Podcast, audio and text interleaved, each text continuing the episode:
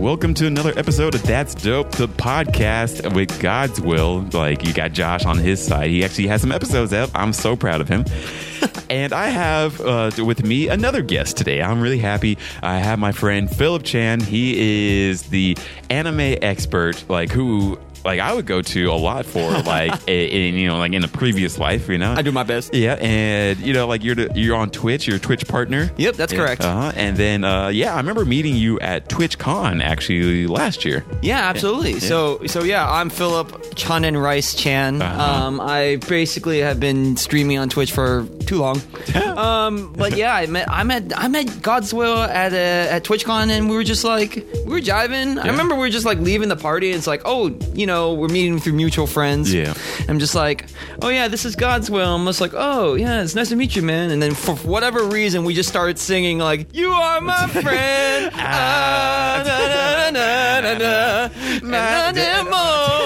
And then that's history. Oh, man.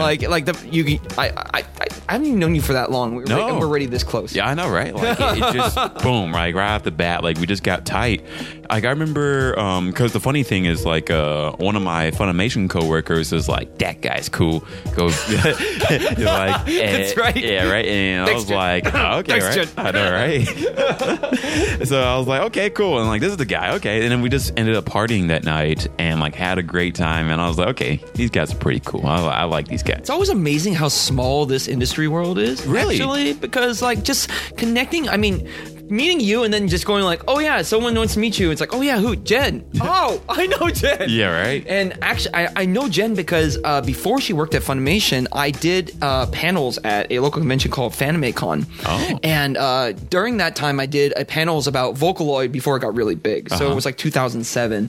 And she walked up to me and then gave me a copy of her original doujinshi of like just Vocaloid, right? And remember, and for those of you that are not informed, I'm learning a lot about Jin right now. Yeah. Also, you're gonna have to explain this for the people who aren't like at that level. Exactly. Yet. Yeah. So doujinshi is basically fan-made comics. It gets a reputation of being related to porn. It is not, though. It's pretty large amount of it. Like it's basically think if you had the time to make fan fiction, except it was just fan comics. That's basically what doujinshi is. And they have a really great working relationship in Japan with the fans, and a lot of really famous mangaka, even including like, you know, Dr. Stone's person. Also mangaka are the people who make the manga. Right, right, yeah. Right. Yeah, sorry, we got No, I know. Level it. I know. I gotta lower it down. No. How low is too high? Yeah, no. It's all good. Like I will be the translator for people who be like, what's that?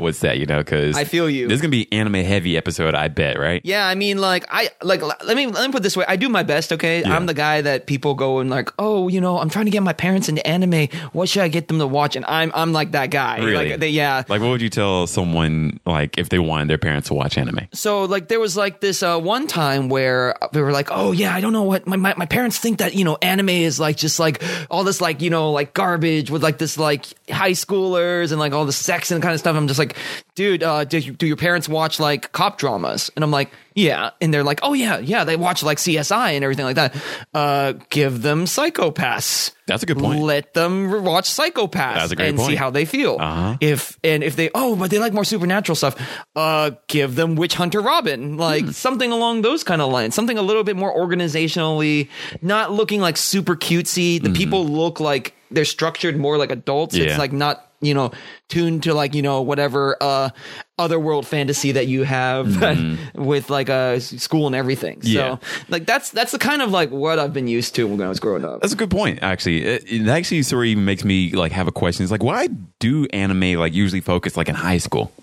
I think the reason why is because anime is usually made to sell, like the dirty little secret, which isn't really actually a secret, it's an open secret about anime, is that you basically make anime to sell manga or sell light novels. And light novels, for those of you that don't understand what they are novels that are just lighter. They're not like normal, like thick J.K. Rowling style, you know, like Harry Potter style books. Okay. They're like a little bit thinner. And the reason why these are popular in Japan is because middle school children and high school children are not allowed to bring manga to school. Oh. So they bring this light novel stuff to skim the gap so that they can enjoy like mainstream anime media in a form that is more educational and more appropriate to schools. Okay, so it's just like a book.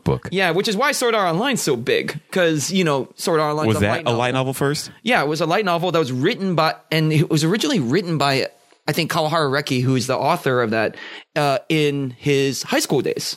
And it won awards, and then I think he redid the story a couple times. I could be wrong, guys. If some of you guys are listening that watch Sword Art Online, my bad. But yeah, that's kind of where you can see the line, like why light novels and manga publishing is so relevant to like this taste in high school and middle school. I see. Okay. So wait, how'd you get like into anime, like in like this sort of this level of anime? Like this is even higher for sure than my level. Like sorry, my power level's too high. No. This is great. This whole time I'm learning, and then I'm also hoping that other people like listening to this will be learning a lot too, Yeah, absolutely. Like the professor, we got the professor in the house right now. I get to be a professor. Yeah, I know, right? Put that one under my belt. What's up? Yeah, right. Class is in session. This is good to know, because this is like the advanced class of anime. But at the same time, I think that people who don't know anime stuff, then again, if you listen to That's Dope by this point, you should know something about it. How do you not know about anime? You've been listening to Last Dope. I know, right? Unless this is like the first episode where it's like, I want to listen to this episode right now. I don't know anything about anything. Like, how are you going to go to a family barbecue and not bring a snack to for someone else? That's what that is. Oh, man.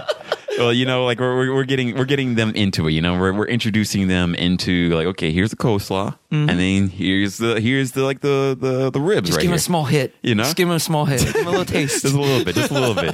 So, how'd you get into anime? I got into anime. It's funny because the Pokemon generation was obviously a thing, right? Yeah, I even got a Pokemon poster. I see it right here. You guys can't see it in the podcast, but there's a nice ass poster in the corner. That I'm gonna take a picture of it, so that way people can be like, prepare for the greatest match ever. Yeah, I got that at the movie, when it happened. Oh my god, it says Kids WB on it. Yeah, man, this is this is actually vintage. Yeah, although I've messed up so many times, it's a destroyed poster. Oh, but I even wrote on it. I even wrote on it. Yeah. Pause. It's not gonna have resale value unless I get famous. But yeah, but that was I loved Pokemon. I was part of that Pokemon generation, right? Yeah. So a lot of people started in the Pokemon generation, but that was actually much maybe 2 or 3 years later for me.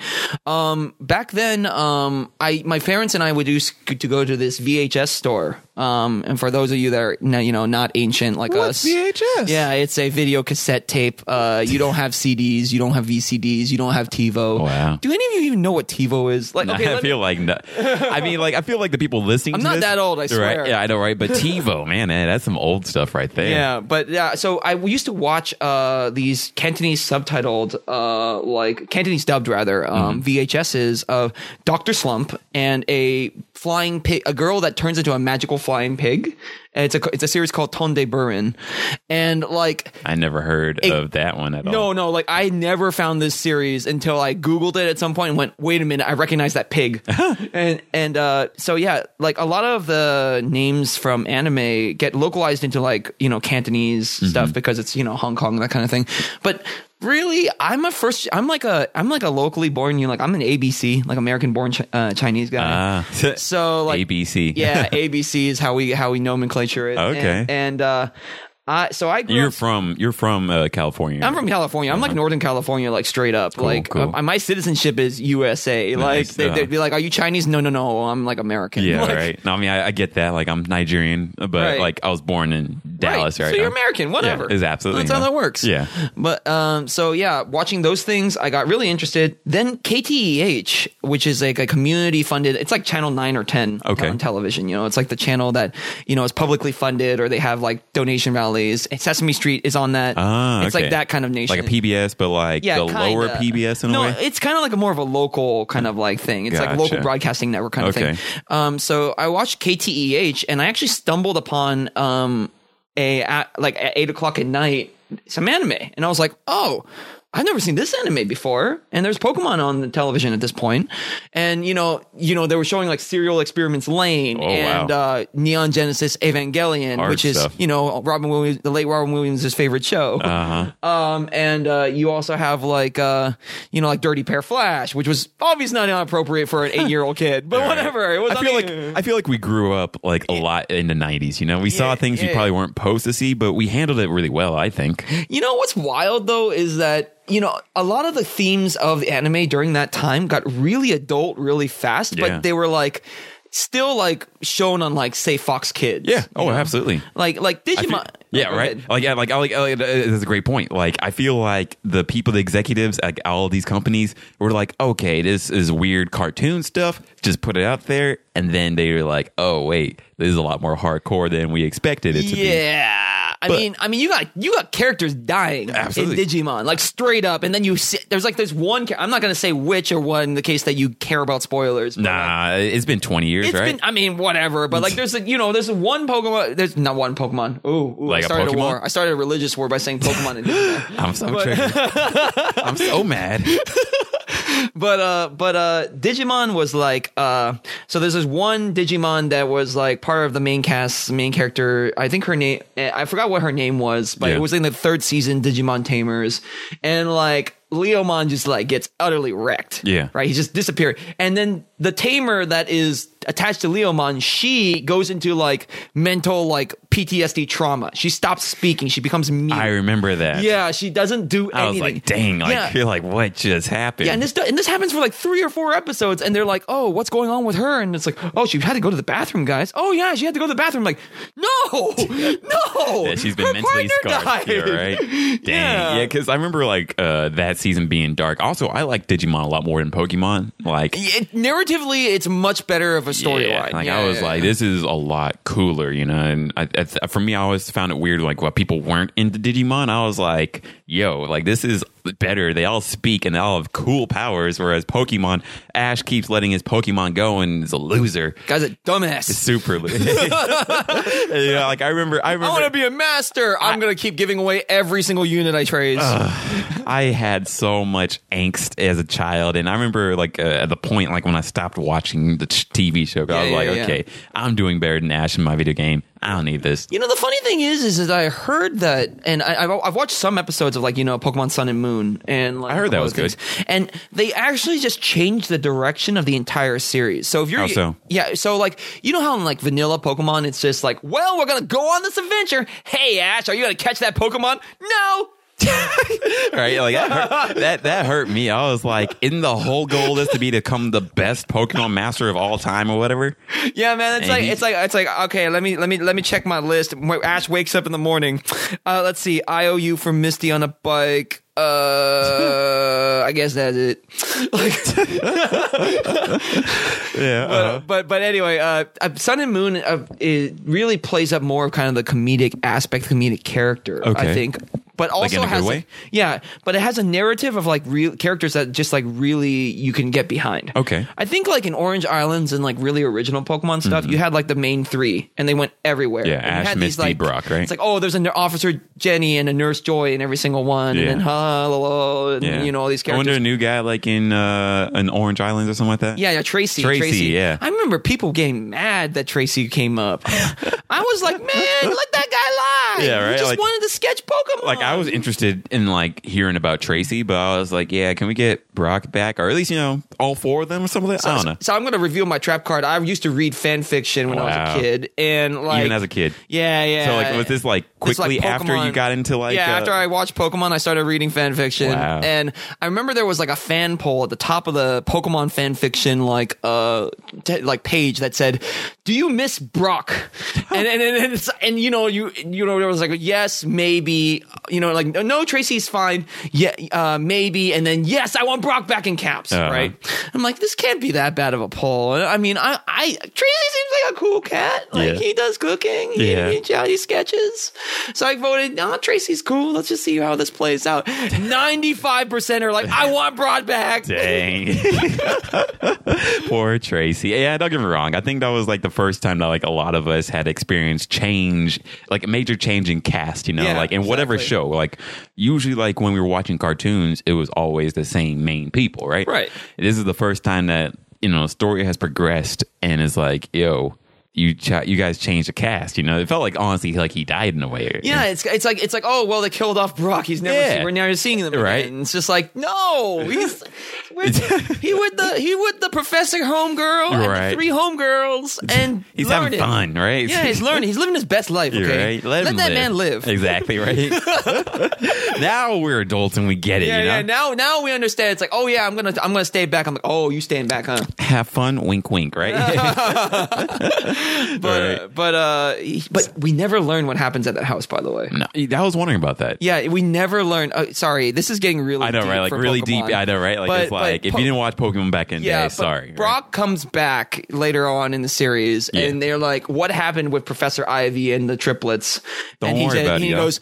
I don't want to talk about it. And he gets super depressed. And you never learn what happened. Dang, the worst time. So people speculate the crap out of this. It's like maybe he made a move and it's really awkward. Yeah, but that's like the worst scenario. And then maybe the best case scenario was, hey, you know, I want to study with you. No, you're not yet ready, young Padawan. And then he just got denied or something. Who knows, right? Poor guy. Yeah. Well, I was just rooting for Brock. Yeah. So like, you watched the TV show, you got into the fan fiction, and then how else? Like, how would you get deeper, like, into your anime love? Like, also, it sounds like you had, like, a pretty, like, healthy computer life, like, too, back in the day, huh? Yeah, basically, like, I got taken off because I looked at too much porn. I was like, oops. Yo, I was on Net Zero, and I'm just like, 56K. This is the future. Mm-hmm, mm-hmm. America Online, we ain't fancy. I know. Same, right? Like, you got mail? I don't even know I got mail. Right? It's like Hotmail. That's all I need. I always sort of wanted AOL. I was like, I guess that's faster, but I don't know, but whatever. Yeah, but like, basically, I got really deep because, to finish the point on the Sun and Moon, there's more cast, and you see more growth amongst like the cast of people. Because like all the kahunas, and that's like a current Pokemon, right? Yeah, that's a current Pokemon series. Gotcha. All the kahunas. I'm surprised that's still going. Yeah, it's structured around Hawaii, right? It's basically Hawaii. Okay, and the four gym leaders are like travel companions. Mm-hmm. So it's like daily lives of like the travel companions and like exploring like, it's like a the Lola region. Weird. Yeah. Okay. So it is still the same formula. But you have more characters to care about. There's more characters to like, you know, like, and they learn more, and they just have gags. Like they do a lot of like very cartoony thing aspects to the new series. And I've watched a couple episodes, and it's like that now. Now we're on Pokemon Sword and Shield, so now there's a new protagonist, Go, and then like one other person, and it's just started off. Like with Ash and all? Yeah, with Ash. Okay. But I don't think Brock and Misty are in this one, and unlike in like Orange, the Sun and Moon. Okay. But anyway, to my depth. Yeah. KTEH opened my eyes to anime that wasn't for kids. Okay. Right. So I was just like, okay, what's Evangelion? So I Googled it, and I'm like, oh, this is really dark. Yeah. And then you know, I was born fortunately in a nice region, and I'm from Silicon Valley, right? And these libraries had manga and anime DVDs back in the day. Yeah, for rental. Dang. So I was just like, ahead of its time. I'm hella just going to like grab like 3 to 5 DVDs every week and watch them. And some days in middle school and high school, even when I learned that there was a comic shop like down the street from like my school, I would sometimes just be like, well, I have a sandwich and I have lunch money. I'm not going to spend my lunch money. I'm just gonna buy 2 volumes of manga, and I just did that. And my parents were like, you know, are you still eating fine? I'm like, yeah, I'm eating fine. Like, I got a slice of pizza for $2.25. Nice. And $2.25 got you a slice of pizza and a soda. Wow. And I was just like, dude, like, I wish prices can be like that today. It's impossible now. It's like $5 for that kind of thing right now. And even then, that's like a pretty solid steal. Like I'm like, oh boy, $5 one slice. I'm trying to dance around the topic that we're kind of getting on in our age, but we're not old. What? No, I hate that people say they're old when they're like 30. No, yeah, honestly, I feel like 30 is the new 20. You know, like honestly, like I feel like I started doing like a lot of my adult living just like the last 2 years. Yeah, I mean, we all kind of like. I feel like that's kind of legit. Excuse me. No, you're good. Yeah, like I really think like this new generation, the millennial generation, like has like I didn't, because you remember like in like media, like you see high schoolers just having sex and doing drugs and just going off and doing all the crazy stuff. You right? Just pop off and then you live a good life later. Whatever, right? Exactly. Right? Like, yeah. And it was like you get married by the time you're 22, get kids by the time you're 23. How my parents married when they were like 21, 22. Man, like, yeah, right. And they're like same for my parents. And then now I'm about to be 28. Mm-hmm. And haven't even started step one of having kids, right? You know? Yeah, I mean, it's all about the focuses, you know? It's just like, what do you want to do? Because, like, my parents said the same thing. They're just like, you know, you would think for a person of my age, I mean, I'm, you know what? I'm 31, guys. I'm 31. No, I'm kidding. You look good, by the way. I didn't think, like, thank you. Yeah, until you told me your birthday, like, recently just happened. Like, I thought you were, like, legit, like, 27. No, like, 26. People think I look like I'm 22, 23, or something. And sometimes I still get carded when I go to Las Vegas. Yeah. So, it's like, thanks. Thank you, jeans. I won the gene pool on that one. You're right. It's okay, when I turn 40, I'm going to turn into a Fu Manchu and old man. It's like, it's just shrink, get the hair. Just shrink, get the hair. Just be like, okay, bounce this rock on your finger. Man. Yeah, like I know everything. Yeah. But so like 35 is like, I had to remind myself that 35 is when Oprah made it. Wow. Like that's when she got her kick. Wow. Like that's actually when she started her show. So a lot of people don't know that. Like no, I didn't know that either. People figured, oh, you've been in the industry forever and what have not. And Oprah went through some serious trauma. Mm-hmm. Like what happened in there? Like apparently from what I remember, she was under some sexual abuse by a direct relative, and like I think it was along the lines of rape or something like that. Jeez. Some really mentally scarring stuff. And you know, she got back on her feet, bounced back, and then you know, grew to be Oprah, right? And she started her real career at age 35, according to the internet. So, when I always keep that in mind. And, you know, I also think about, you know, people like Donald Glover, right? Yeah. Mm-hmm. Like Donald Glover's, the reason why you don't hear that much about Donald Glover is because he's always working. Yeah. Like I hear that he, you know, when he's not being Childish Gambino, mm-hmm. when he's not doing his acting job, he's working on something or another. He's mm-hmm. writing a manuscript. He's meeting people. He's doing an interview. He's doing a television show, something. Yeah, he's like a Renaissance man. Yeah, yeah. And he's taking care of his wife and his kid. Yeah. Does he have a kid? Yeah, he has a kid. Okay. I think he might have two kids at his time. Oh, yeah. So he's doing the balance. So mm-hmm. he's living his best life possible while maintaining, you know, like children and stuff like that. Mm-hmm. And just thinking about that, I just go like, I have nothing. I mean, I have a roof over my head. I have funds. I'm able to, you know, really work on what I really want to work on. So I keep motivated. I keep motivated. So I like that. Yeah, like, that's really endearing to hear too. Because I mean, you know, sometimes I feel that way too about myself, and I feel like a lot of people in our generation are like, are we late to the party, you know? But you know, at the same time, it's like, no, actually, we are even right on time early, I would say, with things, you know, like we're doing it, right? Yeah, I mean, I want to say, if there's anything I want to say to your listeners is if you are between the age of 21 and 30 and you go and you make the life choice to say, you know, oh, I'm an old man now. I can't do this. I have to tell you that I believe very much in self-fulfilling prophecies. So, and you have to remember, there are some old guys in Japan that are like 82 years old, and they can like, you know, deflect bullets with like a freaking samurai sword or something, right? It's all about the mentality and the training. And Japan is like that kind of like incubation of like that, like kind of like, you know, like that one example of like what happens when you keep yourself in a healthy, positive environment and you just keep honing your craft, believing that you'll never forget, right? Because the moment you believe, oh, I'm getting old, I'm not going to be able to remember, your brain and your body, I feel like, slowly starts to adapt to these kind of mentalities.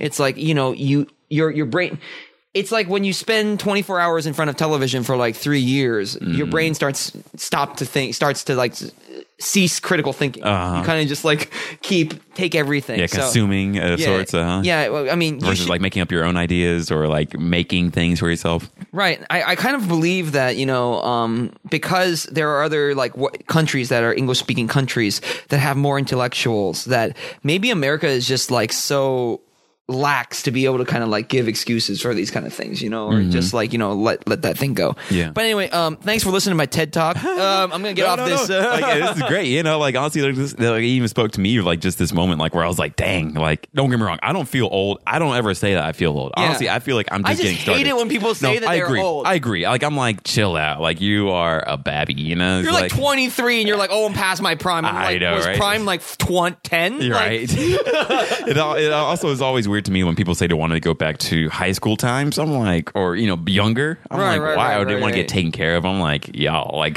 this is the best time of life ever. Yeah, absolutely. Mm-hmm. And so, but yeah, my mentality around, I mean, and I mean, obviously, you know this because you've hung out with me enough times, but like, just like my mentality is definitely structured around like, just you are in control, right? Like, so in regards to anime, right? The reason why I got, because, you know, people go like, wow, why do you know so much about anime? Like, you know, like you're like some sort of expert or something like that. And I also, I tell them, you know, I'm just a fan of the stuff. Yeah. Like after I did the KT, so rewinding all the way back, after I did all the KTEH and all the childhood stuff and all the watching all the DVDs and everything, I was just like, so how do I get the new stuff? How do I get the stuff that's on DVD? And, you know, surprise, most of the people in the industry are in the same boat. They're like, well, we didn't have like, you know, VHS distribution fan sub services. Yeah. We didn't have like, I wasn't part of the generation of people that would take like video cassette tapes and then mail them to people to get them subtitled. Dang. That's like old tech. I'm not part of that. Yeah. I'm part of the generation that did fan subs. I was in 3 fan sub groups. Wow. I was actually an editor for 3 fan sub groups growing up. Wow. Yeah. And I did them on my for funsies. I worked on a series called Hitamari Sketch. Uh-huh. I also worked on a independent project that like turned a visual. So there's like a dating simulation called Canon, and there are dramas tracks that are attached to Canon, and it also has an anime. Okay. It also has an anime. It's Kyoto Animation did it. So what does it mean to be like in a fan subgroup? Like, does that mean like you like translated and like put the subtitles like on there? Or so I wasn't the primary translator because I at that point had no formal Japanese training. Yeah. So I don't want to be like that guy that's like, so kawaii means cute. So I can use in Editor's a sentence, note, right? I am kawaii. So watashi wa kawaii. Like, you know, no. Because there was a time when everyone was doing that. I think that was like above a level of anime knowledge. That's definitely our generation. Mm-hmm. That's like very, very early 2000s. Weeaboo, Japanimation, you know, like, oh, sorry, yeah, Japanimation is kind of offensive. Is like, is it offensive? Yeah, because you say the word Japan and it's like not a great like nomenclature. Okay. From what I understand, that's what it is now. Okay. Like, I mean, then again, for me, you sound like a super weeb if you say Japanimation. Yeah, Anyways. Exactly. Or anime. Oh, yeah. I mean, that's correct. Don't get me wrong. But, yes. Yeah, right. But yeah, right. It feels a little bit like, okay, yeah, like we all every American knows what you're talking about at this point. I truly enjoy My Hero Academia. Why? Yes, I too enjoy Boku no Hero Academia. Like for me, like when I was at Funimation, that was like one of my biggest like small peeves. Uh-huh. Still sort of is a peeve of mine. Like I'm like, yes, is Boku no Hero whatever? Yeah, fine. But the logo said the logo from there even says My Hero Academia, and then you don't know any Japanese, so chill out. Television show's got the fring that says My Hero on it. Yeah, right. Chill out, right? Chill. Like now you just made it like more complicated, you know, and like for people who don't even know what this show is, they're going to go search up Boku no, and then they're going to find Boku no Pico. Okay, do not look up Boku no Pico. I'll be real though. Yeah.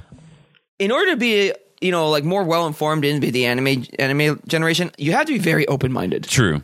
Like you have to be extremely open-minded. You have to be like, why, yes, I do understand that these are like very young characters that look like females, but they are male and they do some sort of sexy times inside this show. Yeah. It's like, you know what? That's what they do. That's what they're into. They do them. There's an audience for it. I mean, it's like, let me put it this way. Here's a more positive light. I never knew anything about furries. Okay. I never knew anything about furries. Uh-huh. And for those of you that don't understand what furries are like a contingent of people that believe that they have a fursona, which is like kind of an animalized anthropomorphic anthropomorphic kind of like character to them. That's their true self, their true identity. Fursona's anthropomorphic. They're truly an animal, I guess. Yeah. Basically, like, you know, it's like instead of your spirit animal, you are the animal. Like, you know, you portray yourself as this animal. Interesting. And I apologize to any furries that are listening to this podcast. I mean, hey, if there's furries that are listening, tell me, like, you know, if this is right or wrong. Yeah, I'm doing the best I can because I want to be respectful as much as possible. And hey, I mean, good on you for being respectful, because most people like to trash on furries anyways. But continue, like, for people who might not know about. So yeah, I never knew anything about furries. Mm-hmm. And one time I was hanging out with my friend Gunrun, Justin Ignacio. Is he a furry? No. Okay. No, Justin/Gunrun is not a furry. Get that on record. I'm sorry, Justin. Gunrun is a furry. You heard it here, folks. No. I'm kidding. God, this is going to turn on Twitter. Someone's going to do that to me. Yeah, Godzilla is a furry. Oh, no. Oh, no. So I went to FurCon, and I didn't actually pay for the admission because they were just, like, there for the weekend. Okay. And I was just like, you know, I've never really judged furries. Like, I've never really had an opinion to hate on it, because I was like, why would I hate on something I don't understand anything about? Yeah, that's how I feel. Like, whereas, like, I don't get it, but at the same time, unless it's doing something bad. Yeah. Yeah. Like, if it's, like, for me, I only hate, like, or, like, I shouldn't say that, but, like, I feel like I would hate it if it's like, okay, this is a, you know, furries are Nazis. Okay, then let's hate it. But yeah, they're not. I mean, Nazism isn't really defensible. Let's get that right, right? Like that's like, okay, we need to eliminate this amount of people. Yeah, like that's obviously that's not an equal. Furries want to get rid of humans. Yeah, nothing like that. Nothing like that. But I went up to one of them, and I was just like, this FurCon in the hallway lobby. I was just like, hello, and you know, he looked like a wolf, but he was like a punk wolf. He had like a color streak in his hair, and like he had like, you know, like a choker and some bangles and stuff furries like that. Dress up, like, for people who don't know, like, at all, like full fursuits, like you know the mascots, like mascots you see like in sports. It's like that kind of thing, except they customize it, or they you know, they really get into it. So I walked up to him and I was just like, hey, I just want to tell you that you looked great, and you know, he got really shy, and you know, like it's adorable. It's kind of like having, like, you know, watching, like, you know, them like put their paws on their mouth, and it's like, oh, it's so cute, I'm so cute, you know, that kind of stuff. And oh, my bad. I should probably use the mic. Yeah, right. Yeah, I should probably use the mic. But I went over and I was just like, what are you doing, Godzilla? Oh, right, I'm not talking into the mic. So I walked up and I was just like, I was just curious, like, how do you make your costume? Yeah. Right? Because, like, I was trying not to be offensive about it, right? Because maybe this person thinks, like, I feel like all these questions are very valid, you know? Yeah. Yeah. Very genuine, yeah. I was just like, oh, yeah. So he's like, oh, yeah. So most people, you know, buy them off of the internet, but I custom made mine. I told them how to make it, and then they shipped it to me. And then, you know, they come in these parts. So, you know, you have the head, and you have the arms, and then you have the body, and you have the pants, and everything. And I was like, oh, wow. So how much does that cost you? And, you know, he's like, oh, yeah. So everything, after I invested everything, and it's like $5,000. Wow. I'm like, wow, there's some serious, like, thought put into this, you know? I know, right? Like, I'm expecting some AC inside one. Yeah, you would think there's something like that, but, you know, it's like, no, there's, like, proper aeration and everything like that. There's a lot of, like, pores and, like, you know, like, where the mouth is obviously huge so that you can actually, like, vent out through there. Wow. And that kind of stuff. And the ears obviously have, like, you know, like, they can hear through their ears, right, kind of thing. Mm-hmm. So, you know, learning more about this kind of culture, it's just, like, before I went to this furry con, I actually read a comic strip that was on during the webcomic generation of, like, you know, when webcomics were at their peak, like on the internet, and now it's webtoons, but still, but now it's webtoon, but still, like, piracy's rampant everywhere. But now that was during a time where it's like, wow, I can read comics on the internet, amazing, and so. I read this comic called Lang Lang, which was written by an Australian author. I don't remember the author's name, but it was like about three Siamese kittens that are living their best lives. They're like 8 to 10 years old, and you know, it's just like a slice of life, like, comic strip. I was just like, oh, this is cute. Like, they talk about, you know, Cantonese culture, which is like me. It's like it's something relatable to me. And then I get to, you know, just read more and just have like Sunday funnies, which is on the internet. And I find out later that she stops her comic strip, and you know, and I was just like, oh, why did you stop? Why did they stop? She stopped doing Lang Lang, and it's because she's like, I found out that, you know, I wanted to do some more adult oriented like content, like more 18+ kind of like adult humor in my comic strips, and you know, so you know, me being the curious child I am, I went to the go find strip to see what's up, and I was like, oh, okay, yeah, this is not like this is not like my 8 to 10 year old like, you know, Fisher Price like comic strip. This is like an adult humor like comic. There's sex, there's everything. Oh wow. And especially like this is like in the two. But like, then I realized this character design is furry, because it's all like there's no like human facial proportions. There's like the eyes, the nose, the mouth. They would be classified within like the furry kind of genre. Okay. So I was reading a furry 8 to 10 year old comic, you know, geared towards 8 to 10 year old comics,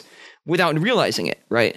So this kind of piqued my interest in like subcultures, because there's a lot of things that masquerade as like normal content but actually have some really deep cultural stuff behind it, whether it be the comic strip there about furries and like going into something like that, or even like, you know, like fetishism in like pornography and hentai and what have not.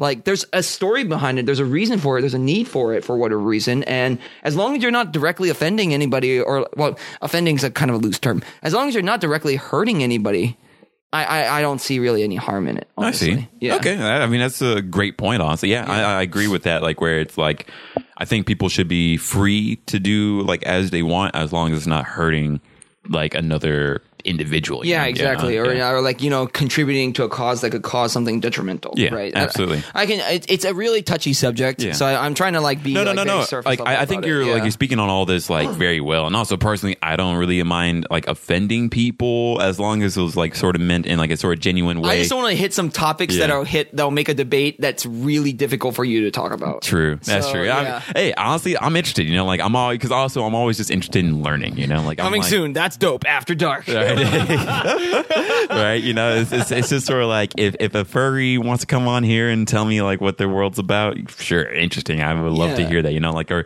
you know, if somehow we offended someone who's like, well, Witch Hunter Robin is really like this, right? Or Pokemon's like this. Exactly. All right, cool. Come tell me about it, right? Yeah. You know, hopefully we'll make it interesting, right? But yeah, that's how I kind of like piqued my interest in deep diving. So how old were you like when you did all that? I started deep diving just, I mean, the internet is a wonderful resource. Yeah, right. Right, when you use it. The fact that we grew up with it like this. Mm-hmm. The fact that we were fortunate enough to be born in a generation with it present is already crazy, right? And like, you know, after like my fun after you learn about, you know, fan fiction and you know, like subtitling and all this other kind of stuff, I kind of got to a point where I got really interested in live streaming, because I was just like, you know, I always really liked. Yeah, when did you start doing that? Yeah, so I actually started doing that in 2010. Wow. Maybe 2008 actually. Wow. Yeah, and even like further back, huh? Yeah, like basically when Twitch.tv was.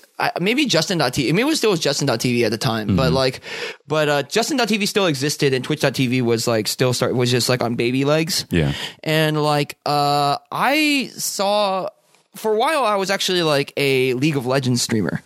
Like I was trying to make it really big as a like League even of back in the day. Person. Yeah, back like, in the day. Like when did it come out? By the way, like isn't it didn't it just celebrate its 10th anniversary? Yeah, so like I was playing League of Legends when it was in its first through third season. Wow. So I was actually really aggressively playing that, because League of Legends is a prime example of a series of a game that is hit the mainstream media as like a normal game, but has roots in a niche community. Mm.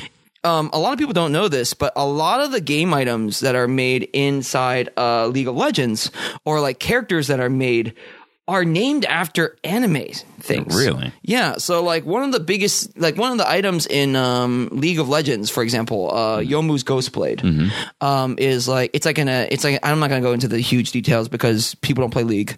Some people don't play League. Yeah. But like also we probably need to explain like what League is. Oh yeah, League of Legends is like a 5-on-5 or like whatever format online strategy game, real time strategy game. Mm-hmm. You play with 4 other players and you try to take down the other person's base. Okay, and so, then like it's super popular today, right? Extremely popular. People are willing rolling millions of dollars, like playing this game. Yeah, like it's like South Korea, Taiwan, mm-hmm. China. A lot of Asian countries. There's a full circuit. Yeah. Worldwide. Like they actually like train. Like, yeah, there's actually like proper like teams. People in Singapore actually have can apply for esports scholarships. Wow. Yeah, that are related to League of Legends or any other kind of in some sort of capacity related to that. Wow. So like you and South Korea has a pro league, so they are able to like they like have the country has a pro league. Yeah, they have a pro league. It's like a proper like NBA / like NFL wow. of esports. So you must be an accredited coach. You must be an accredited team in order to join this stuff. Dang. Yeah, yeah. So like there's I could talk about this forever. I mean, it was interesting. I had no clue. I mean, I was like, I'm never playing this game. I just heard it was toxic to play. I mean, it is pretty bad right now. I'm not gonna lie. I mean, I have friends that Riot. I don't like playing that game anymore. Yeah. It's the community has gotten way too out of hand. Really? Because one, if you battle royales, like where like you drop in somewhere and then you kill everything by yourself. Yeah. Easy to manage, right? Because it's just like you. Yeah. But when you force people into team play, it's like that moment in high school where they're like, this is a group project, and you're like, oh. That's the best way. There we go. Yeah, because like I was like, can't be that bad, man. Yeah, like, oh, like, I guess it can be, huh? I got all the items in the armor. What are you guys doing? Yeah, what you're eating? Well, you're just like in the bush.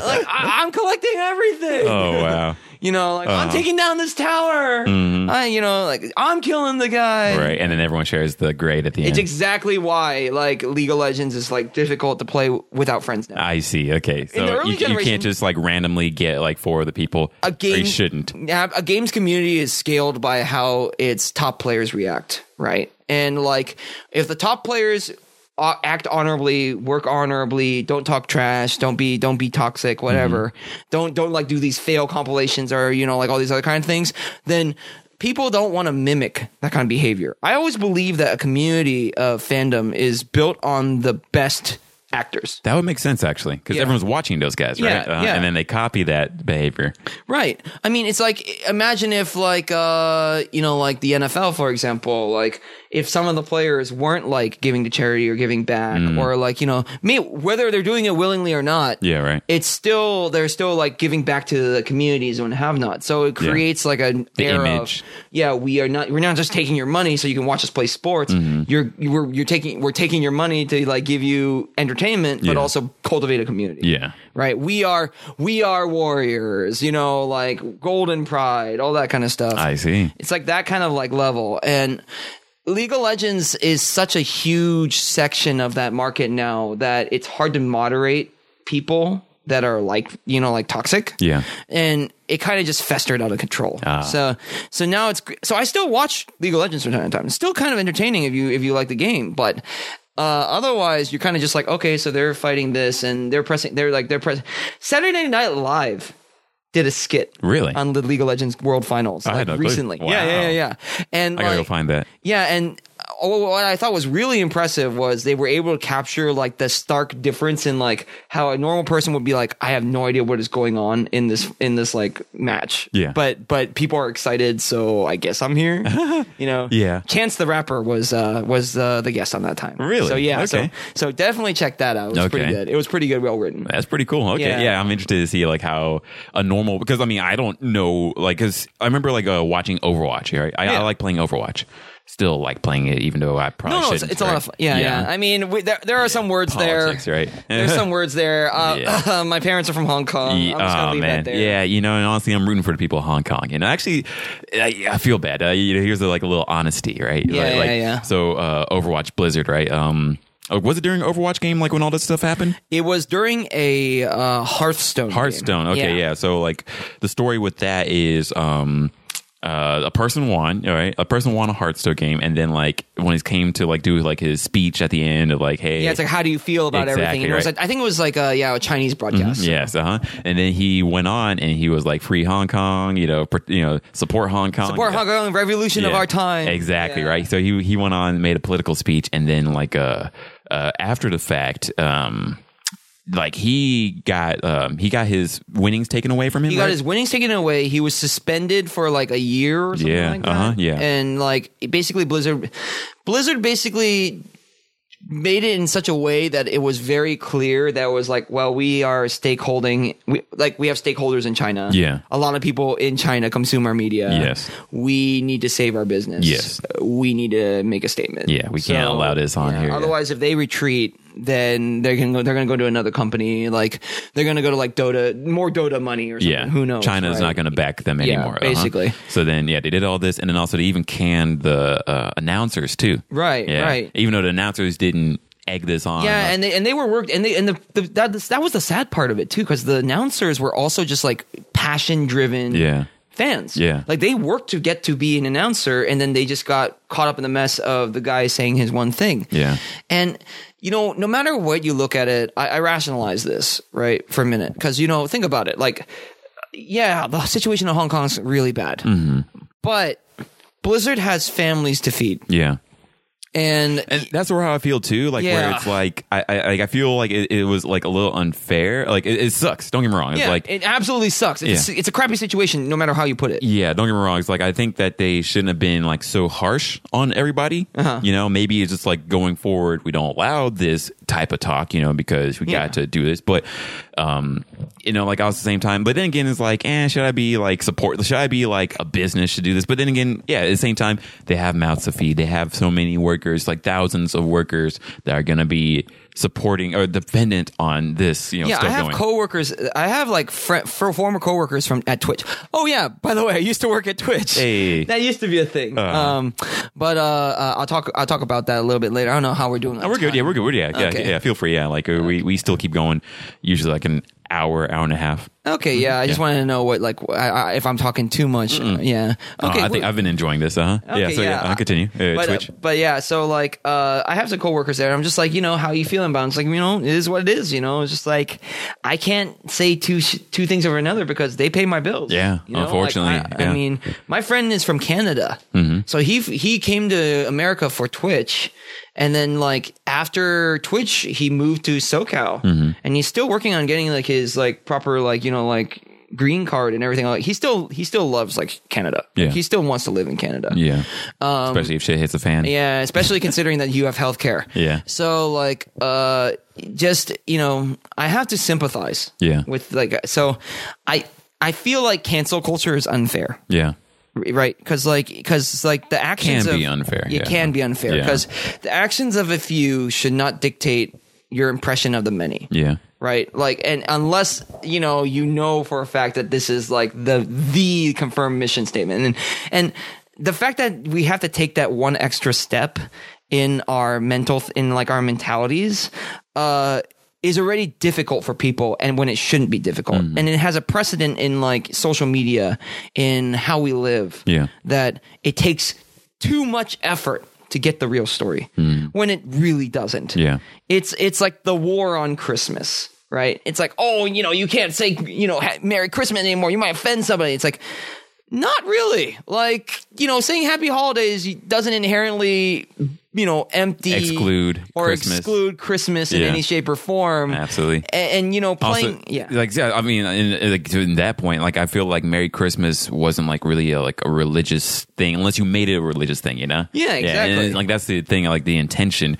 Back to like the Blizzard thing, like, you know, as like, because like this whole Hong Kong thing, like, actually I'm rooting for it. You know, like I really do want the Hong Kong thing to succeed. I want them to keep their the thing when they were under British rule. Yeah. It was still a fine. Yeah. Like, it was fine. But, man, like, it sounds like they can never go back in a way. I don't really know what the outcome is going to come for them, you know? Yeah, I mean, I always remember very vividly in my childhood that I was with my extended family. And we were just sitting around. Like in Hong Kong? You know, no, like in like Northern California. Gotcha. My grandfather and grandmother on my mom's side. Okay. Just like, you know, in a condo. And we have like family. And we just get together. We had family dinners. And I remember... I don't remember very much from that time, but one thing I do remember is they were showing Chinese television on the telly, and puppets and tea. Gotta keep it British English, of course. Just talk like this for a little bit and be all right. And I remember them being like, okay, yeah, so the 99-year agreement is now over from Britain, and now Britain is giving Hong Kong back to China. Wow. And for those of you that are not informed, I didn't know about this at all. Yeah, so Hong Kong was, colonized by the British, but they had an agreement that that Britain would have only possessed it the section for 99 years. It was supposed to be meant to be an eternity, right? Yeah. It was supposed to be meant to be an eternity. So they had this. So that's why there's this whole one country, two systems. Right. So, because I had no clue. I was like, why is Hong Kong so different? So Hong Kong basically had the taste of like British democracy, Congress, like that kind of like thing, like representatives, manners, like English subtitling and Cantonese, splashed together. And, I watched a lot of documentaries about Hong Kong situation before the stuff hit the fan recently. Yeah. And Hong Kongers have a very large sense of pride. That, we are the successful fusion experiment. We were able to keep our Cantonese traditions and our roots and our culture, but we were able to also learn and integrate into the Western society and like create some really great things. Hong Kong cinema has never been the same since British came in. Some of the funniest things that you've seen on in cinema that are related to like Chinese, Shaolin soccer or Kung Fu Hustle. Those are all Hong Kong? Yeah, yeah. Stephen Chow made it in Hong Kong. Oh, wow. It's a Hong Kong like thing. Now I don't know what he does, but during that time, yeah, because those are killer. I mean, yeah. I even watched the Kung Fu Hustle just a few months ago. Yeah, and that was still great. Yeah, and Stephen Chow is like a Hong Kong guy, right? So so all of his humor's in Cantonese, and if you don't know Cantonese, Cantonese is different from Mandarin, and because Cantonese has this kind of intonation and inflection that's very well suited to like English inflection. Oh, versus like Mandarin is very like a tonal kind of language where it's like you talk it to a sentence. It has like a curvature. This is like more into like vocal studies. I don't want to talk like I'm an expert on this. But Cantonese though, right? Yeah, I know Cantonese. I know, but I don't know very much Mandarin. Different words in a way, or it's different readings of Chinese characters. It's a different like structure. Like for example, if I said in Cantonese, I don't know how to speak Cantonese, I would be like 我不識廣東話, which is very like you can tell from the intonation and inflection how it sounds.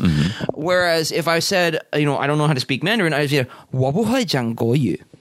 Which you can see is like the inflection's much softer. It's much more flat. It's much more like rounded. There's more like sh versus like my god, like haila, maila, yila, it's very like inflection oriented. I see. Because of this inflection, British dry humor works amazingly well. And a lot of this kind of translates into the Kung Fu Hustle, Shaolin soccer, where you have like two idiots standing in a room, and it's just like, I'd like to buy a this swallow is dead. No, he's just resting. That's like Monty Python classics. Yeah, yeah. And whereas in Cantonese, If I wanted to buy a bun, I would just be like, when you buy the power, oh, we don't have any more. I want to buy this bun. Oh, it's like, oh, but this bun is cold now. It's just this is the kind of like inflection. This is the kind of like dry humor, like cadence repetition. I see. I tried doing stand-up comedy. You really? Yeah, for like in college on a whim for my dormitory. Wow. So, how'd that go? So I actually it did well. It did well. I never knew that. Yeah. See, God's will. I've done a lot of things, and it's too much. No, I like it though. Yeah. It's great. Is great. Yeah, and I like to think because of this stand-up comedy, this kind of like growing up with Stephen Chow's movies, with all this like British humor, that I was able to cultivate the personality I am on my streams now. It's because I'm able to throw puns. I'm able to the way we jive now. We didn't plan any of this. Yeah. No. I mean, honestly, I'm enjoying all of this. I'm like, this is great. Honestly, yeah. I'm hoping you're still listening at this point. Yeah, and click. No. No. Also, I've learned a lot so far already about things I didn't even know I would be interested in. Yeah, because I have this impression. I have this reputation of being an anime guy. Yeah, but I'm not. just an only anime guy. You know, I you're multifaceted. What? Oh my god! Like what a concept, being more than 2-dimensional. Nani? But 2 dimensions is how I like my waifus. Hey, hey, hey! You can't see it, but I'm doing like a weird dance. That's all good though. But yeah, I was part of the fighting game community, and I'm just gonna say I learned from people that say "sus" on the regular.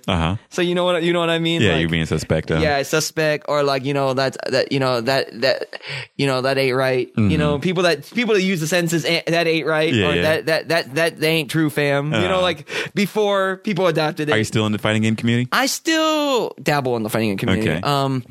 So this actually plays into more of my experience. So let me rewind. Wait. You might be wondering how I got into this situation. but so anime fan. Jumped into like streaming, did streaming for League of Legends, didn't do so well. I did like 20 viewers for like 2 years. Oh wow. I actually, my thing was I wanted to be a waifu streamer. So I wanted to be like, which is like, if you guys don't understand waifus, it's like, you know, like this character that's a female, or maybe not a female, who knows. I don't want to get into gender identity politics. But like straight up, like I just wanted to be known as like that waifu streamer. Yeah. You know, like I would play visual novels. I would play like independent video games that are like, you know, related to like, you know, like this anime aesthetic, dating simulations, that kind of stuff. Because no one on Twitch was doing it. I see. And I was working on this really hard. And eventually I got to this point where I was just like, after my League of Legends career, I started doing fighting game tournament organization. So the quick story behind that is I used to be part of a computer science club in San Jose State. That was just how I was studying there. And during that time, the club got robbed. Dang. So all the money got lost. All the controllers were stolen. The GameCube's gone. No one can play Smash anymore. Dang. And like, that's rough. Yeah. So I was just like, you know what? And at the same time, there was this convention. There's this tournament series called NorCal Install that was being run out of like a friend's office, and they were playing Guilty Gear and like all these other like fighting games that are like not Street Fighter. And I came up with the idea of, hey, so no one's going to be organizing these NorCal Install things or local tournaments anymore. Why don't I kill two birds with one stone here? We'll raise money for the computer science club, and we'll host the tournaments from this room. And I ran this for like 3 years. Wow. From 2010 to 2013, we did it from San Jose State's Computer Science Club for like a year and a half.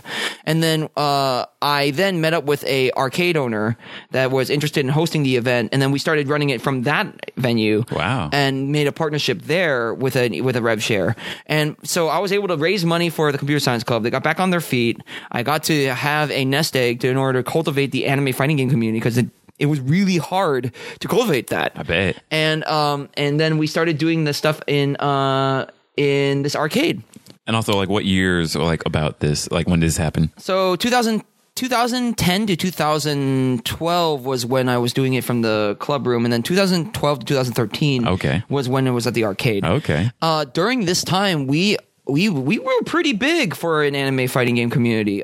We got like, you know, one of our biggest events had 150 participants that flew out from like Nevada, SoCal, Washington. We had rivalries, man. Like I also was like trying to be a professional BlazBlue player during the time, but once I started doing all the tournament organization, I was just like, I don't have the time to put that into that while organizing. I can't stay focused. I can't get one or the other. But thanks to that, I just started doing a lot more things. And during that time too, there were just a lot of anime games coming out. Arcana Heart 3, Persona 4 Arena, BlazBlue, Guilty Gear, Zerd, you know, like that Zerd, like all of this stuff was just didn't have a spotlight. And I was friends with Finest KO, a streaming company that does like anime fighting games. And we've been friends forever. I actually guest streamed on their show for a while, and I traded my appearance on their show doing anime weeb stuff and visual novel stuff for a endorsement on my own channel to bring, you know, some of the people from that community over there. And Finest KO used to be a pretty big deal. It was like maybe in the earlier stages of Twitch, they were one of the bigger like fighting game community streams. Like they would regularly, like we I don't know if you know about a fighting game called Skullgirls. I know. But yeah, we actually hosted the beta, like the alpha and beta for Skullgirls, and it got like before the game came out, and streamed and did an exhibition for it on Finest KO, and it was because we were all mutual friends in the BlazBlue community. Wow! You know? So like that's why I think that you got to be kind to everyone. Yeah, because you never know when you're gonna run into them again. Yeah. So like Mike C's like just a great acquaintance of mine, and I see whenever I see him at a show, he's a creator of Skullgirls, programmer of Skullgirls, and I just see him, I just say hello, and just see what's going on. Yeah. And that's kind of how it is when you go to conventions now. That's how I do in conventions now. I just walk around and be like, "Hey, how you doing? How's everything going?" I know, right? And it gets people like just remembering and even tighter. Yeah, I like that though. Yeah. And then I guess like to round out like the whole podcast. This has been a pretty good episode. I've enjoyed it and I've learned a lot. Uh-huh. Also about you, but also just I guess about the world too, which has been very great. I appreciate you. Yeah, no worries. So I guess like to round it out is like tell me about your Twitch career, and then also like how'd you get into it. How do you do it today? And I guess like where do you plan to go? And sure, I'll tell you that kind of stuff. Mm-hmm. So especially for me, like who's like even interested in getting into Twitch too, right? Absolutely, yeah. I definitely can. I do independent consulting. So like but before I touch that, let me talk about how I got into it. Yeah. So because you said you did it like in 19, right. like 2009, right? Yeah, 2008, 2009. Gotcha. Yeah. So that during that time I was like streaming on like DSL. Wow, that was really difficult. That sounds hard. Yeah, but so after the tournament series, the tournament series fell apart due to some trauma and some unfortunate things. I didn't see eye to eye with the organizers, and they usurped me. It's a really sad story. You can, but it's ancient history now. I made amends. Cool. So I went to Finest KO and I kept doing this thing, and I was doing dating simulations for the channel, and all of a sudden I get a message in 2015 from a guy from Gunrun. And Gunrun's like, "Hey, so this is amazing. You're doing content like no one else is doing, like visual novels on Twitch." And I'm like, "Yeah, so I have some friends in that have a bartending game, like visual novel game called Valhalla." And bartending game. Yeah. Interesting. Yeah, it's called it's like a cyberpunk bartending like visual novel. Okay. And would you be interested in promoting? Also, for people who don't know, visual novels. Visual novels are kind of like dating simulations, but they're not necessarily about like chasing one girl and then dating them and then like marrying them at the end or something. Uh-huh. They're very structured around like giving a narrative. Okay. It's like basically playing a movie. Okay. Yeah, but it's with still frames. I see. Yeah. Okay. So basically, I got that reference, and I then made a campaign with Finest KO that did really well. Then I found out he was nearby. He was like in Northern California. I didn't realize Twitch was like in Northern California. Uh-huh. So he was like, "Hey, so do you want to like go to TwitchCon and like be in our house and like do that?" Mm-hmm. So we were just like, "Okay, yeah." So we'll go to TwitchCon. I made friends. Rolled into it. Then we started hanging out more. Good friends, hanging out, that kind of thing. And he's just like, "Hey, dude, like, do you want to work for Twitch?" I'm like, "You want to give me the opportunity? Sure." Uh-huh. So I graduated from college in 2015. Uh-huh. And then 2013. And then I got my first job in 2015. Cool. 2016, my job was getting outsourced. So I went to Zynga. Wow. For a little while. Yeah. And then during Zynga, I was like, I'm going to make the best of it. And then I got the Twitch thing, and then I interviewed for Twitch. So I literally worked for Zynga for 1 month. Wow. And I applied as a QA.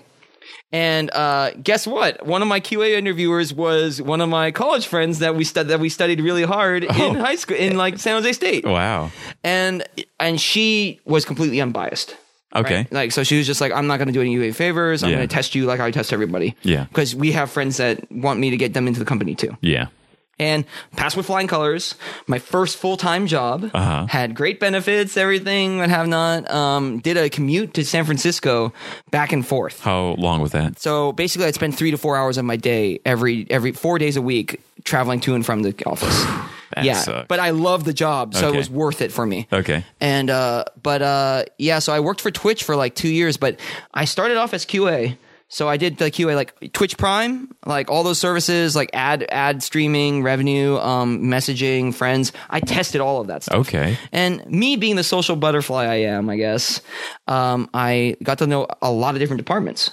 And as a result of this, people started realizing I'm an anime guy. Ah. And not a lot of people have the level or the acumen that I have in anime. So I started getting consulted on for anime activations. So I was like still technically a QA, but I was still like the I was like anime Illuminati on Twitch. And so after I did the anime, so after I met some people and in from the Japan team, the Japan team was like, oh, we need Japanese speakers. And I want to touch very briefly on this.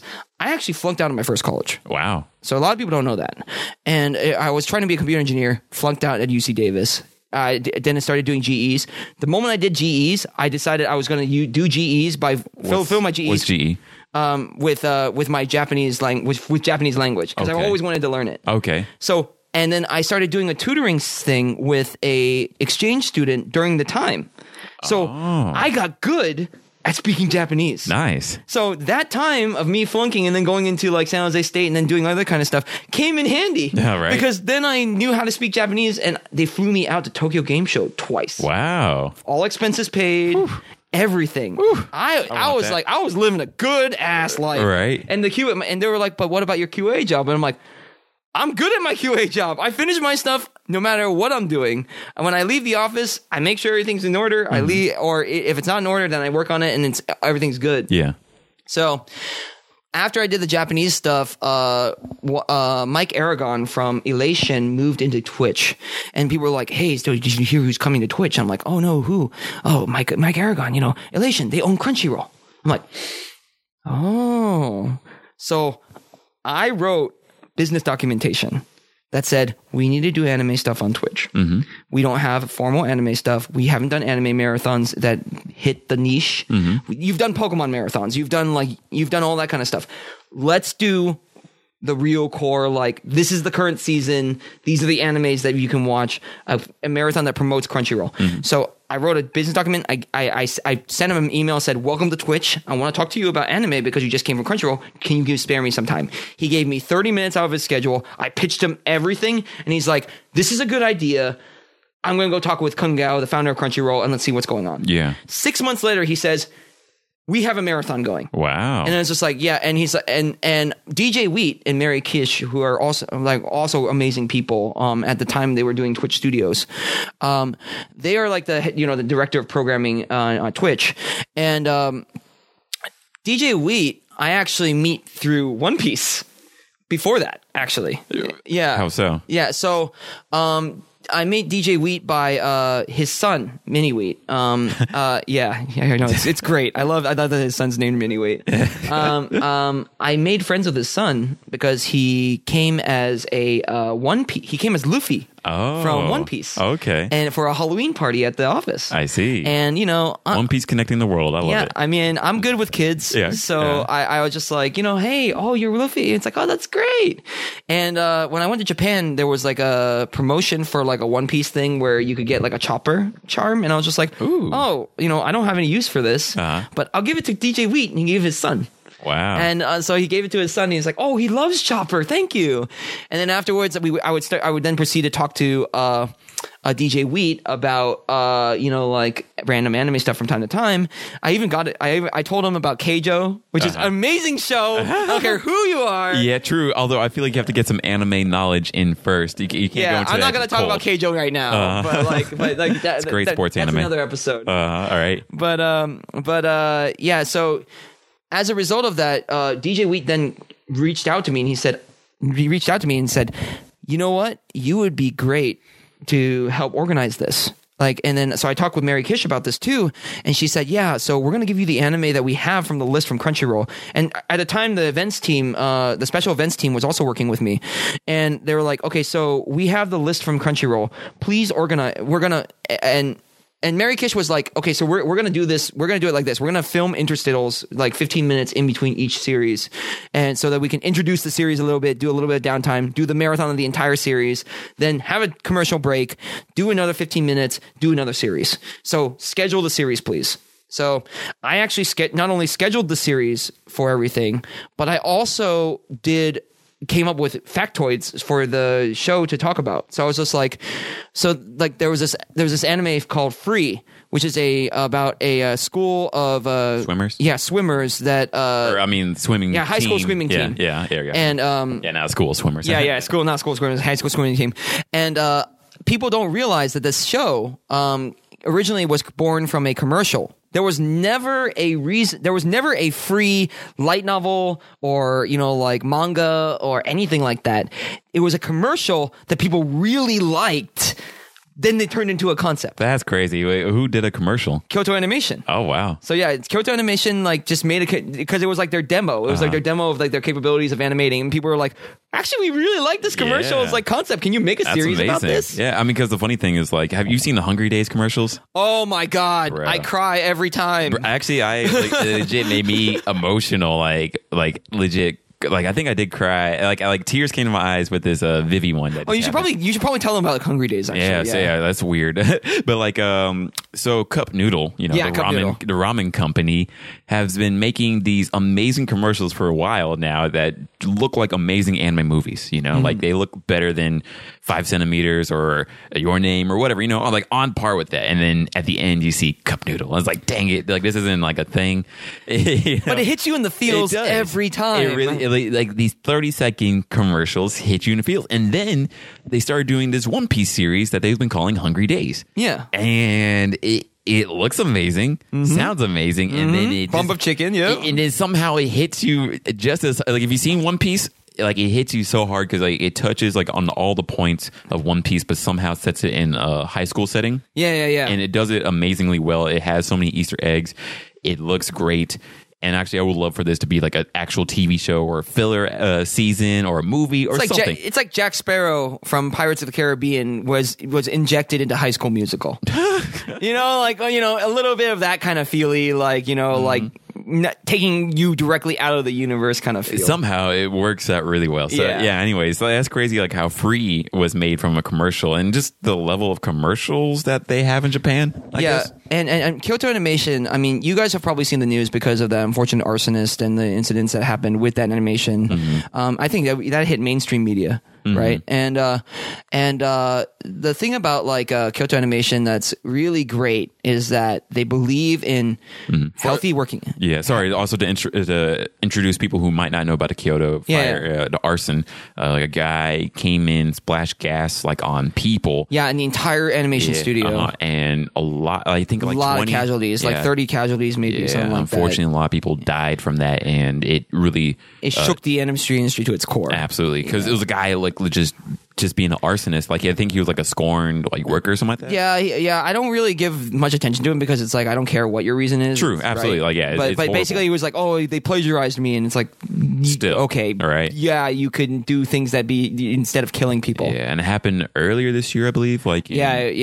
Yeah, it was earlier this year. Mm-hmm, it's an unfortunate thing that sort of shook the whole industry. Yeah, and I mean it's sad because also Kyoto Animation is known as one of the nicest companies. One of the most genuine group of workers, So yeah, I put a tweet up a while back about a Sakugaboru article mm-hmm. about Kyoto Animation, mm-hmm. which you can actually probably take a look at if you just Google Kyoto Animation and Sakugaboru. Mm-hmm. That's S-A-K-U-G-A. I'll see if I can find it, and so people B-O-O-R-U. Yeah, mm-hmm. But that article tells you the history. Basically, Kyoto Animation was started by a female animation team. And that were just housewives that were just wanted to work on animation as well, and they grew it into this kind of organization because Kyoto also has a Kyoto Animation School. Mm. So animation school people can basically work their way into working into the industry through Kyoto Animation. Mm-hmm. So Kyoto Animation believes in healthy work hours, mm-hmm. good salary, and putting in best effort, right? Mm-hmm. It took them 3 years to make some series, for example. So it's Kyoto Animation is very close to my heart. But anyway, dialing back all the way to the Free mm-hmm. thing and the trivia seeds and what that I'm saying mm-hmm. about the shows. So I did the scheduling. I did this thing. Miles and Victoria from Crunchyroll were co-hosts for the anime Crunchyroll Marathon. So the Crunchyroll Marathon, you could say, is a child of myself, DJ Wheat, Mary Kish, the team at the time for the events, and Mike Aragon and Crunchyroll for just promoting anime and anime culture. I like to think it's the spark that kickstarted much heavier like activations into like Japanese culture on Twitch. That's great. So I also have a global emote. Hey, there we go. People don't know that, by the way. No, yeah, I didn't know that. Yeah, either. Like so there's a after that Crunchyroll marathon, there were more marathons that were done. The Ruby marathon, the Yu-Gi-Oh marathon, a lot of other ones. I didn't have that much stake in the Yu-Gi-Oh marathon, but you know, you get what I mean. Yeah. And they were looking for emotes, and I was actually trying to create a. There was already an existing Twitch tan. And if you guys don't know what Twitch tans are, it's like mascots of companies, you know? It's like how Crunchyroll has Crunchyroll Hime, for example. Gotcha. Yeah, so I was thinking we need to make Twitch tan because then we can activate more anime things. Maybe we can do cool things with it, right? Mm-hmm. So that's why if you type anywhere like Tipi Fufun or like Concha or any of that kind of stuff, you see like an anime girl that's wearing a purple Twitch hoodie. And Tipi Fufun is technically my emote because I suggested it to the team. Okay. I said they said, "Oh, we need to come up with new emotes for the next anime marathon and we need to get some ideas." And I said there was a meme in a channel about coffee. So I want her to have a teacup and being smug about it, and that's going to be the emote. Because it's a throwback to the community making a meme. It's like if someone said praise Helix right now, right? People think of Twitch Plays Pokemon. Okay. So it's like that kind of like throwback to an insular like culture. Okay. So that's my emote. Okay. Technically, that's my emote. TP Fufu is technically my emote. So, but not a lot of people know that because technically it's a team created emote. Yeah, right? For sure. So yeah, it's not like I created. But you came up with the idea. I came up with the idea, which is great. It's my baby. And then you did all this with Twitch, and then like also you stream yourself still, like currently, yeah. So I actually like would still do like, hey, I'm gonna still stream on Tuesdays and Thursdays when I come back, and people were just like, how are you maintaining a stream schedule with a 4-hour commute? And I'm just like, because I love it. Dang, the passion. I love that. Yeah. Like that's it's the passion comes clearly from you. I definitely appreciate like you sharing also all this passion with us. And I've learned quite a bit. Actually, I do need to bring you back on for another episode sometime soon. I'm not sure. I mean, obviously we're running pretty long on. No. This is great. Like this is actually perfect timing. But yeah, like I mean, I've really enjoyed just listening to you tell me about these things and getting to know you a little bit more, Yeah. And hopefully like it brings more people into the anime culture, It's like it's not so scary. Yeah, absolutely. Right? Or streaming culture. So I guess I'll just to round it out as you mentioned about just like Twitch. So I left the company in 2017. They phased out my QA role. So I was just like, well, can't do anything about being terminated. So and unfortunately they couldn't make headcount for me, so I ended up just trying to figure out what else I can do with what I have. So I applied over a lot of different companies, and it just wasn't a good fit. Or recruiting's hard nowadays. Everybody uses this software that looks for keywords. So if you don't tweak your resume like a million times over, you're not going to get caught for even like a phone screening. So that's the reality right now. Like the algorithm dictates who gets the tech jobs right now. So, but then that's how I stumbled into working for the company with you. Yeah. And then, after all that stuff happened, now I'm still kind of just working along on my next opportunity. And I'm doing a lot of private consulting. Okay. To speak into Twitch, I want to say that if for anybody that's wanting to start out on Twitch, I want you to know that you should not believe that you need to go viral in order to succeed. Really? And the reason why I say this is because I see a lot of people that take clips, right? And they go like, "Oh yeah, like there's this guy that like threw up in a garbage can, and like it was put on a clip somewhere, and now everybody's gonna go to this channel, and he's gonna get like a million like subscribers, and he's gonna get tons of money." That's not how this works. How it really works is you have a core community of people that regularly come to you. Even though I still get like 80 to like 100 people that watch me on the regular, my core community of people that talk in my chat are like maybe like 10 to 20 people, and then the rest are lurkers. And that's fine. Like as long as you're having a good time and you're watching me, that's all I can really ask for. What I want to say about Twitch and starting off on Twitch is make sure that you are genuine, because when you're live, there's no takebacks, there's no editing, there's nothing. But the other thing is just you have to come up with something that makes you stand out, right? Like, I think that That's Dope is a great standout because it's a very like I'm gonna pad your ego for a little bit. Okay, I'm ready. You can't see this, but he just made a face like yeah. But like, I am beaming and I'm blushing. But what I like about That's Dope is the kind of organic nature of like the podcast, right? You don't just talk about here's our structure for this and this and this, and then this is what we're gonna do and this is what we're gonna talk about. It's like, no, we're gonna get to know these people. We're gonna kind of run it, and then we're gonna learn something new, and we're gonna be like, oh, you didn't know that? Oh, we know that. That's great. Yeah. You're listening to this and maybe at your desk, maybe at work, maybe on Facebook. Right. Maybe you're grinding in your MOBA. Good luck, buddy. You're going to get that role, I swear. But like, you know, like that's kind of where it is. Like, I don't believe in people that say, you know, I hate my job, I'm going to quit and be a full-time streamer. Don't do that. Do not do that. Yeah, right. What I want you to do instead is stream part-time for like maybe 1 or 2 days out of the week, and see how much you like it. Are you having fun? And then after you do it, go back to the stream. Watch yourself, because if you can't watch yourself, no one wants to watch you, right? Because you have to believe that you are entertaining. Yeah. You have to also believe in your content. Because people are like, oh, I don't really like watching myself. I'm just like, then you're never going to improve. True. Like, people record their football matches because they want to see what they did wrong. They want to see where the feints were wrong, where they kicked wrong, who was behind them that they thought wasn't behind them. You know, like, these are the small insights that people slowly get better and better. It's the same in programming. How did I die there? How did he get me there? How did he find me? You know, like, you can, if you have the replay of the game, you can learn that immediately. You can beam from that. You can learn so much. So in the same lieu, I want you to adapt that to your Twitch stream. If you yourself do not seem like you are having a great time, or you're not entertained by your own content in some shape or fashion, maybe it's time to consider switching up your content. Like I said, I did League of Legends for 2.5 years. I did, quote unquote, the grind. And I'll remember this now because I went to TwitchCon this year. I met my good friend 8-Bit Drummer, the 8-Bit Drummer. He does drum covers of anything that you give him on YouTube. Wow. And he's a great guy, Gerard.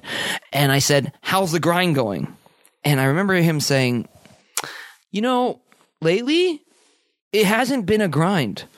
Like, I don't think of my job as a grind. He's making good money. He's raising money for charity as well. Wow. He can live off it. He's married. Wow. It's like all good. He's living a good life. And he's like, you know, I don't think of this as the grind. And I feel like the grind is like, you know, this is not verbatim, obviously, but he's like, he basically gave this impression like, if you're grinding, you're not doing it right. Because if you're grinding, you are suddenly like, your content's detriment becoming more and more like skewed. The reason why I can come up with fun, entertaining quirks is because a sentence will start with, you know, oh, I was hanging out with a friend and we were talking about this. Yeah. Or, oh, I was watching this show this other day and I was thinking about this. Like, these are like talk topics that allow you to engage to an audience. If you're grinding 7 days a week and you're not doing anything but playing the games that you're playing, you're going to be doing very observational content, right? Oh, that guy's good. Oh, that guy's hot. Oh, that's good. Oh, that was pretty powerful. I mean, the people that like the game are going to come over. Yeah. But they're not going to get anything about you. Yeah.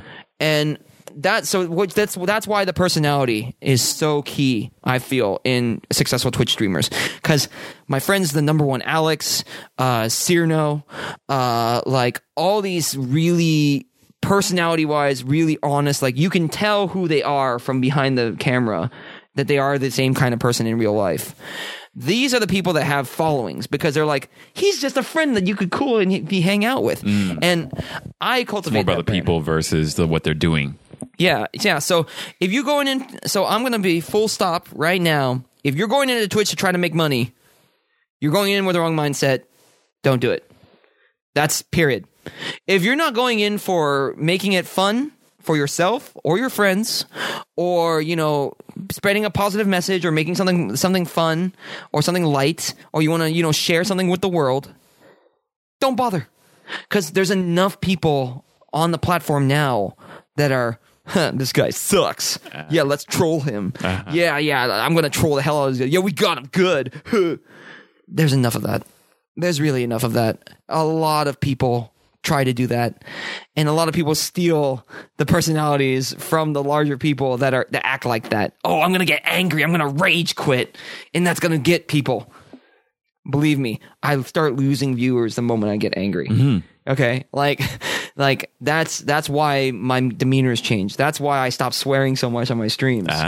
Because I was just like, you know, self-fulfilling prophecies. Yeah, it's self-fulfilling prophecies, man. The moment you think this is a grind to get good is the moment you've already lost, because then you think of it as you've gone from I'm enjoying something and we're hanging out in a movie theater and talking about it, to I'm going to my same Starbucks job and making the same drink over and over again until I get the more and more people to follow me. Right? That's the kind of the mentality I want people to recognize about Twitch streaming. You are never grinding and then just magically get followers. And it doesn't matter if you pay for your followers or whatever, because they won't stick. They will not stick. They do not do anything for you. You are not an influencer. Do not try to portray yourself as an influencer until you have the influence of the other companies to endorse you. You can actually influence people. Uh-huh. Right. People say fake it till you make it. That works in very, very, very slim circumstances. Uh-huh, uh-huh. Like the guy like the guy in Sweden that that helped grow Nintendo. Oh. That's a great piece of journalism. Okay. I'm not going to get into it, but basically a guy in Sweden he owned an electronics shop. He played a Game & Watch, got interested in Nintendo, connected to Nintendo. He said he had a fulfillment facility to distribute his consoles. Mm-hmm. But had nothing of the sort, but got the deal and then made it happen. Wow. So it's a great piece of journalism that you should definitely take out. It's called The Lie That Started Nintendo. Definitely check it out. Okay. But back to Twitch streaming. If your goal is to be a partner, realize that... and realize that partnership comes from actual personalities, like individuals that can make a positive impact. Mm-hmm. And... the metrics. There are tools now. During my time, there weren't that many tools that indicated if you were going to be a partner or not. But now it's like, you need to have this many concurrent people at the same time. You need to have this many hours streamed. And then you will have and then you can apply for partnership. And then the partnerships team, which are also all great friends of mine, will endorse you or not endorse you. I don't want to speak on behalf of Twitch on that. This is just like common knowledge from people that are just starting off. And for the record... yes, I did get my partnership when I was on Twitch, but I told the partnerships guy, don't give me partnership if my metrics are not fulfilled. Yeah. Like if I don't have the minimum viewership, if I don't have the magic sauce that says I'm a partner, do not give me partnership. I was just really curious if I could get partnership. Yeah. Given how I'm doing, because I was actually growing my stream in 2015, mm-hmm. and I got partnership legit. Hey, there so we I'm go. Legit there a partner. We go. I so, like that. Yeah, man. Yeah. So there are a lot of staff people out there that used to have like a partnership badge that just got it because they were just like staff. There. They just asked for it and they got it. Yeah. Right. But I said no. You give it to me if I deserve it, and I got it that way. There we go. That's the way to do it. So I can put that under my belt. I like that, man. Hey, man, this has been a great talk, and I definitely have appreciated learning all these things. Mm-hmm. You know, I'm definitely gonna start putting some of these things into my application. You know, and you already know that you can always talk with me, man. Absolutely, and I definitely appreciate you. Maybe I'll have you on my show. Yeah, I mean, hey, if you're interested, for that, I would like to. Thank you very much for hitting me up, especially right before Christmas break right now. So ain't no thing. Yeah, it means a lot. You came all the way out here. Is there anything that you might want to plug or sign off with? Sure. Well, first off, thanks Godswill for having me. For sure. You can tell this is not my first rodeo because I know how to do the roundabout and the end of. Oh, I used to do fighting game commentary too. Nice. But anyway, that's another story. It's another story. But I just want to say thanks for listening. I've had a great time talking about pretty much all facets of my life. This is a good review. Yeah. That I got to where I am not on a whim because I worked hard for it. Absolutely, yeah. And I just wanted to say, believe in the little things that you are hyped about, because those little things that you're hyped about, you could have like a stamp collection, right? And it might not be interesting to a lot of other people, but that stamp collection might connect you to some people that might get you interested into some other thing, which then might lead you to your next opportunity.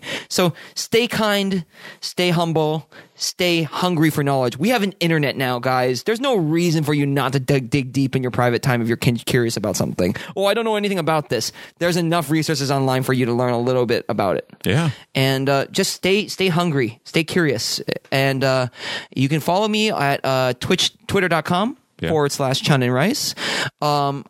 I talk about Japanese stuff and nonsense and anime all the time there. Feel free to always ask me my opinions on things. And I also have, obviously, my Twitch channel, twitch.tv /Chun and Rice. And we are live mostly every week, Monday, Tuesday, Thursday, starting from 8 p.m. PST. It's a little bit later for you East Coast cats. I'm sorry, but this is like the most flexible date and time that I can consistently hit. Mm-hmm.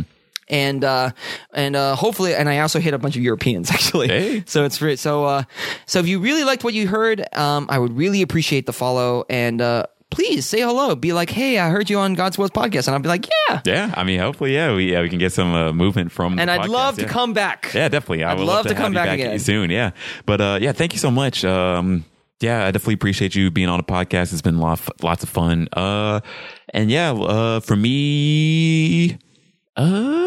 That's pretty much it. Yeah, I do have a few parties coming up. I have a Cowboy Bebop party actually in LA that I'll be doing. Ooh, yeah. Where's that? I'll have more details very, very soon, but I'll be doing it near Skid Row actually. Oh. I got a warehouse place that on the outside looks like a warehouse, but the inside looks really dope. Wait, actually, I think I might know the place you're talking about. Yeah. It's on Ceres Avenue.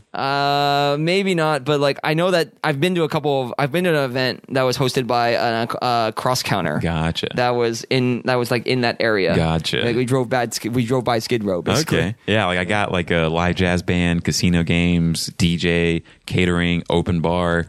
3, 2, 1, let's jam. Yeah, it's going to be a good time. So that's going to be happening in LA. Actually, I'll be doing it in Dallas on January 11th. Great. And then I'll be doing it in LA in January 25th. Great. Yeah. Oh, actually, I want to, if I don't know when this podcast is going to come out, but one more thing. I'm going to be in Japan from January 8th to January 22nd. Mm-hmm. And I will be, dang. So I'm actually planning a Kyoto Animation live stream pilgrimage. Ooh. So I'm actually going to be visiting the offices, going to all the places in some of the Kyoto Animation's works, mm-hmm. and doing pilgrimaging and just with a backpack. So, oh, wow. With an IRL backpack. So if you're interested in that, make sure you don't miss it. It's going to happen from, I think, after probably January 10th to January 18th. Okay. So keep a lookout on that. Yeah. I'm planning it all out. Yeah. So it's going to be really great if you're a Kyoto Animation fan. If you're not a Kyoto Animation fan, watch something by Kyoto Animation. I guarantee you will not regret it. Okay. What's one quick recommendation from Kyoto Animation? Oh, God, that's really hard, actually. I know, right? If you're a band geek, I would actually recommend Sound Euphonium. Mm-hmm. You probably watch it on Netflix, right? Yeah. Sound Euphonium is on Crunchyroll. On Crunchyroll, gotcha. Yeah, so you can watch it on Crunchyroll. If you want something more dramatic and tear-jerking, you can watch Violet Evergarden. Mm-hmm. That's on Netflix. Mm-hmm. And if you just want a taste of Kyoto Animation, please watch A Silent Voice, a.k.a. Hoshi... the movie, right? Yeah, the movie. It's a great movie. The trailer made me cry. Yeah, it's a great movie about a girl who has hearing disability, mm-hmm. and how she interacts with her former bully. Mm-hmm. It's an amazing movie about that highlights bullying, sense of self-worth, everything, and it's only an hour 30, so check out A Silent Voice. Man, okay, I need to watch that. So I have I have the Blu-ray. Come over. All right. Maybe, right? I appreciate you. Spending time with us. As always, stay dope. Support our Patreon. We got Patreon. So, yeah, support us if you care to. And then, that's it. Stay dope, y'all.